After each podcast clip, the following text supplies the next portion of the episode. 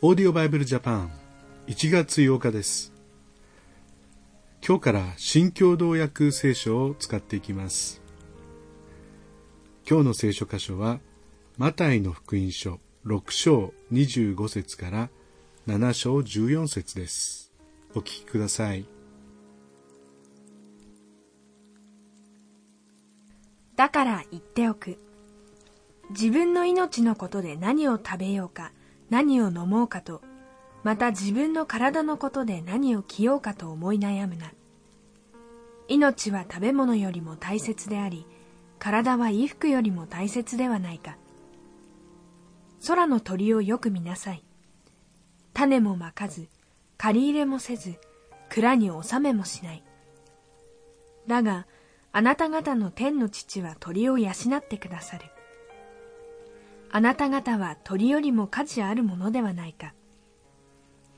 あなた方のうち誰が思い悩んだからといって寿命をわずかでも伸ばすことができようか。なぜ衣服のことで思い悩むのか。野の花がどのように育つのか注意してみなさい。働きもせず紡ぎもしない。しかし言っておく。栄華を極めたソロモンでさえこの花の一つほどにも着飾ってはいなかった。今日は生えていて、明日は炉に投げ込まれる野の草でさえ、神はこのように装ってくださる。まして、あなた方にはなおさらのことではないか、信仰の薄い者たちよ。だから、何を食べようか、何を飲もうか、何を着ようかといって思い悩むな。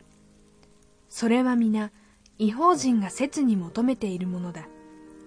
あなた方の天の父は、これらのものが皆あなた方に必要なことをご存知である。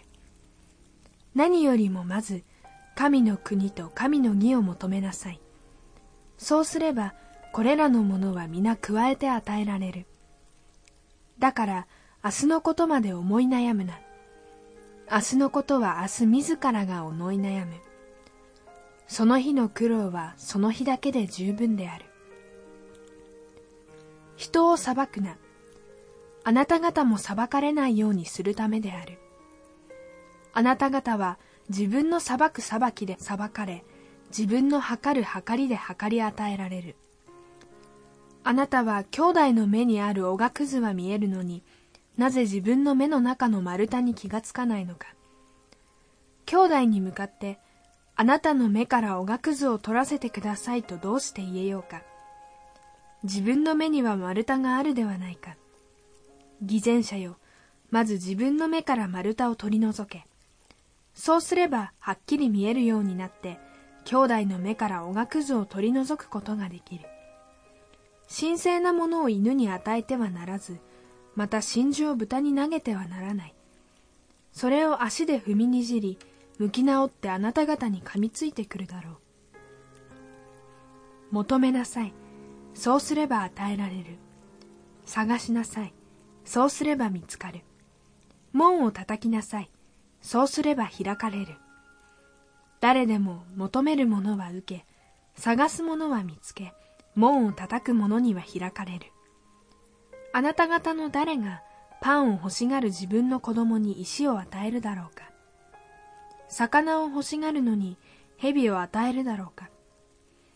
このようにあなた方は悪いものでありながらも自分の子供には良いものを与えることを知っている。ましてあなた方の天の父は求めるものに良いものをくださるに違いない。だから人にしてもらいたいと思うことは何でもあなた方も人にしなさい。これこそ律法と預言者である。狭い門から入りなさい。滅びに通じる門は広く、その道も広々として、そこから入る者が多い。しかし、命に通じる門はなんと狭く、その道も細いことか。それを見出す者は少ない。天の父は求める者に、神の子供である私たちに、良いものを与えてくださらないはずはないというところです。まあ、ですから大胆に求めるっていうことは大切なんですね。